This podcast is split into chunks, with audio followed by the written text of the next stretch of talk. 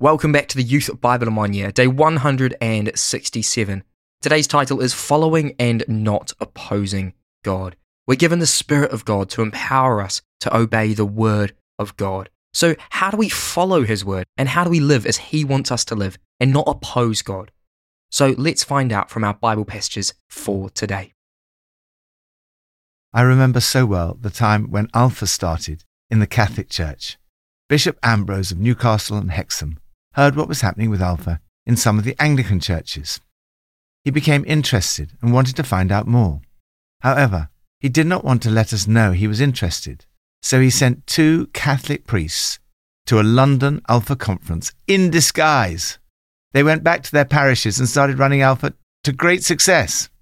As a result of that, Cardinal Hume invited us to hold a conference for Catholics at Westminster Cathedral. The place was packed out with 450 Catholic priests and laity. A few people were very critical of us doing a conference for Catholics. One or two churches even threatened to stop running Alpha if we went ahead with the conference.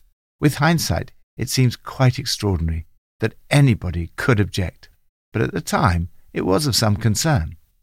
On the first night of the conference, there was a great outpouring of the Holy Spirit and singing in tongues like we'd never heard before. I went home that night and read the passage for today. If God gave them the same Spirit as He gave us, who was I to think that I could oppose God? It was the same Holy Spirit who was poured out on them as on us. I realized that if we did not continue to work together, I would be opposing God. The most foolish thing that any human being can do is to oppose God. Jesus was opposed.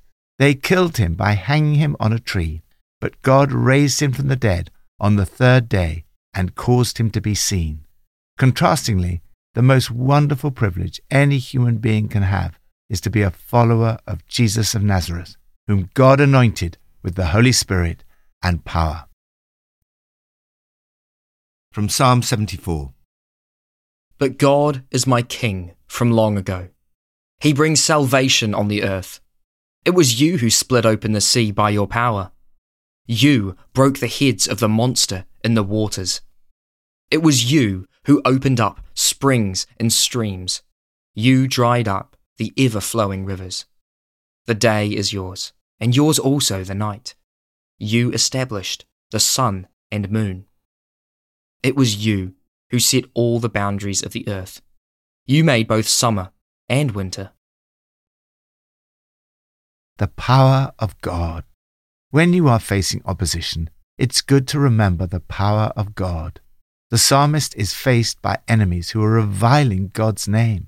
He recalls the power of God, first in his own life and then over all of creation. These verses draw on the rich mythology of the ancient Near East.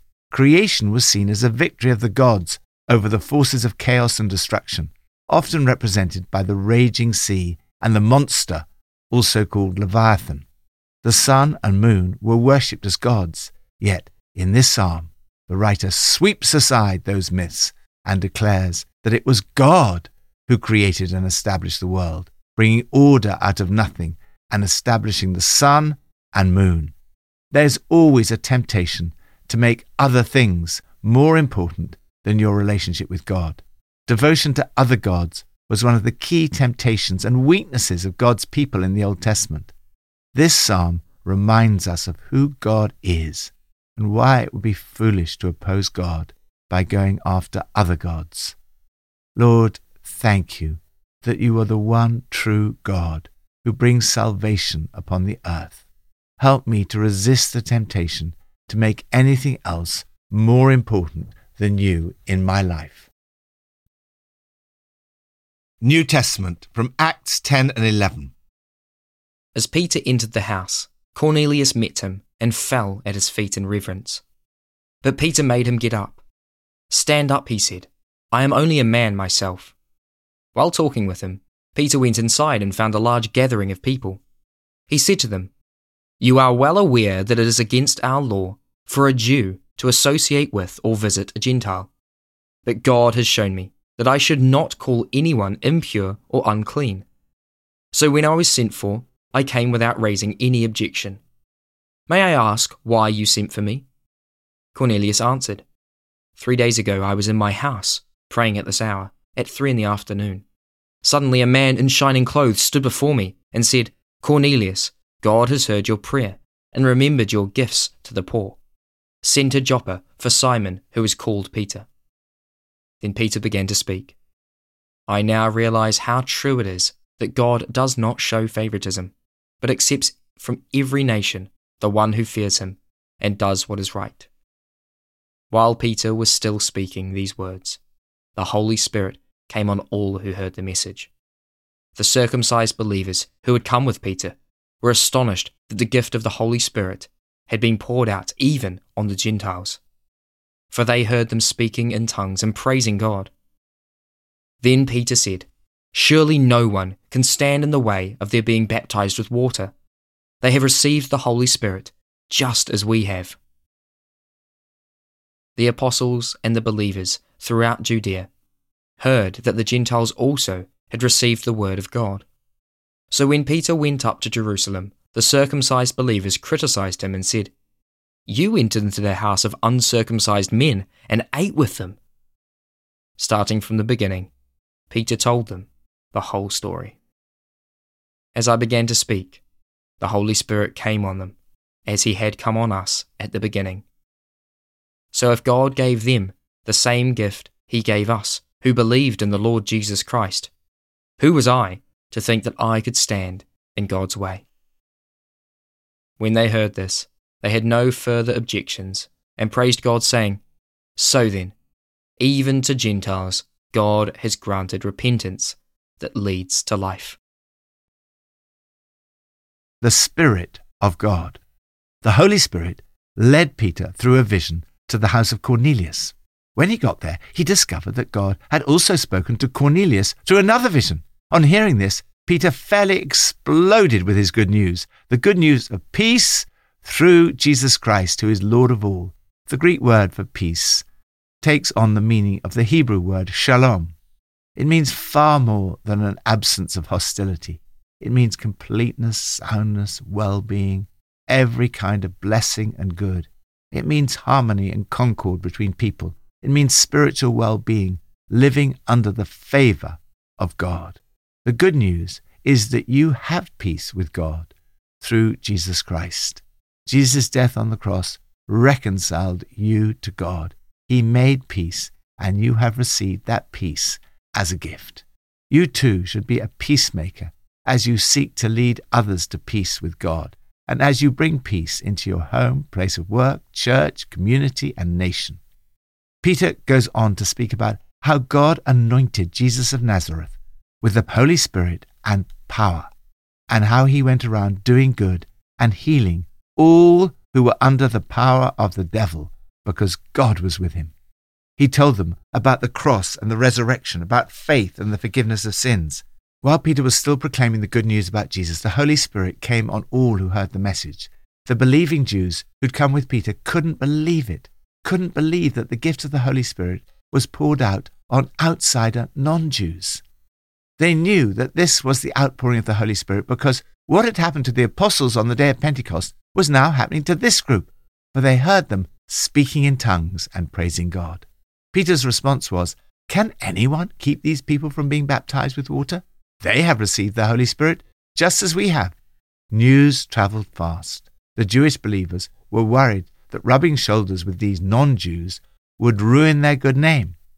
Those who had not been there at the time criticized him, but Peter explains. He tells the story of how he was led by the Holy Spirit. The Spirit told me. He goes on, as I began to speak, the Holy Spirit came on them, as he'd come on us at the beginning. So, if God gave them the same Spirit as he gave us, who believed in the Lord Jesus Christ, who was I to think that I could oppose God? Hearing it all laid out like this, they quieted down. And then as it sank in, they started praising God. It's really happened. God has broken through to the other nations, opened them up to life. Peter's explanation was the answer to the criticism. Sometimes when you're criticized, the answer is simply to give an explanation. Lord, thank you that we see the same gift of the Holy Spirit given to all who believe in you, regardless of what part of the church or denomination they come from. May we never be found opposing you, but rather following the guidance of your Holy Spirit. Old Testament from 1 Kings 1 and 2. King David said, Call in Zadok the priest, Nathan the prophet, and Benaiah son of Jehoiada.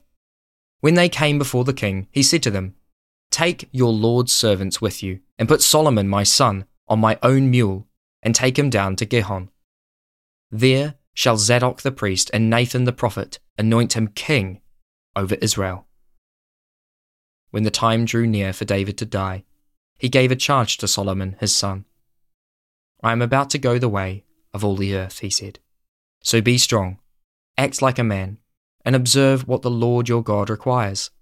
Walk in obedience to him, and keep his decrees and commands, his laws and regulations, as written in the law of Moses. Do this, so that you may prosper in all you do and wherever you go.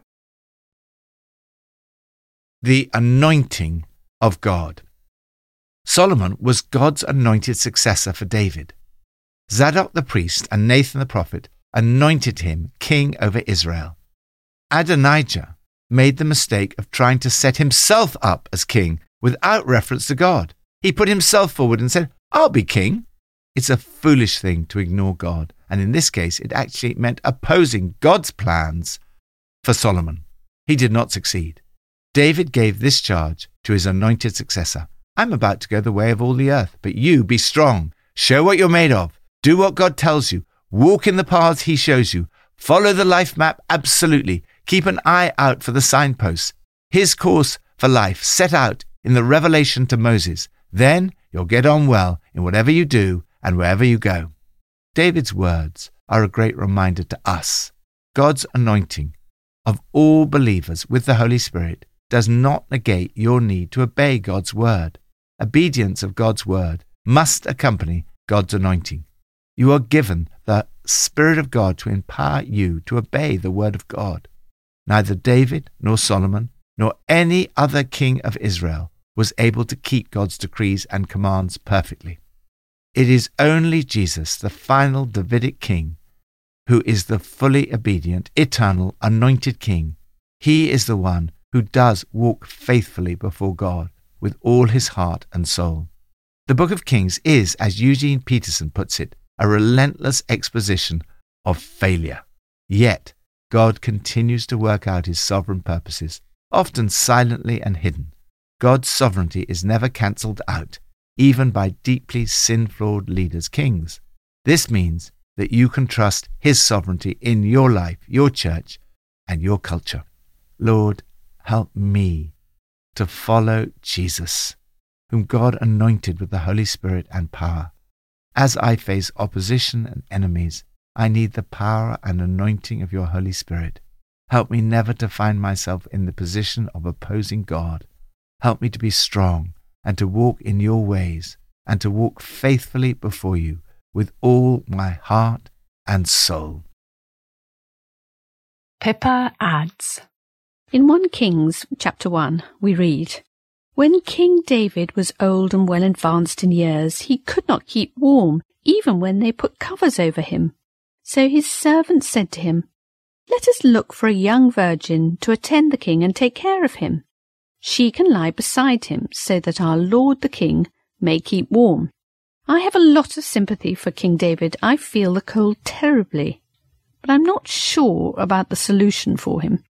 I think I'd rather have a hot water bottle. Let's pray. Lord, help me to follow you. Help me to obey your commands. Let's lay at the foot of the cross now any way in which we have not followed God.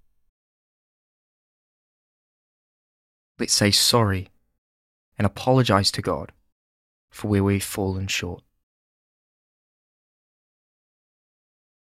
Lord, thank you that you make up the difference. Thank you that you cleanse me and anoint me by the blood of Jesus. Thank you that I don't have to be perfect because you make me perfect. fill me with your Spirit today to strive to follow your word.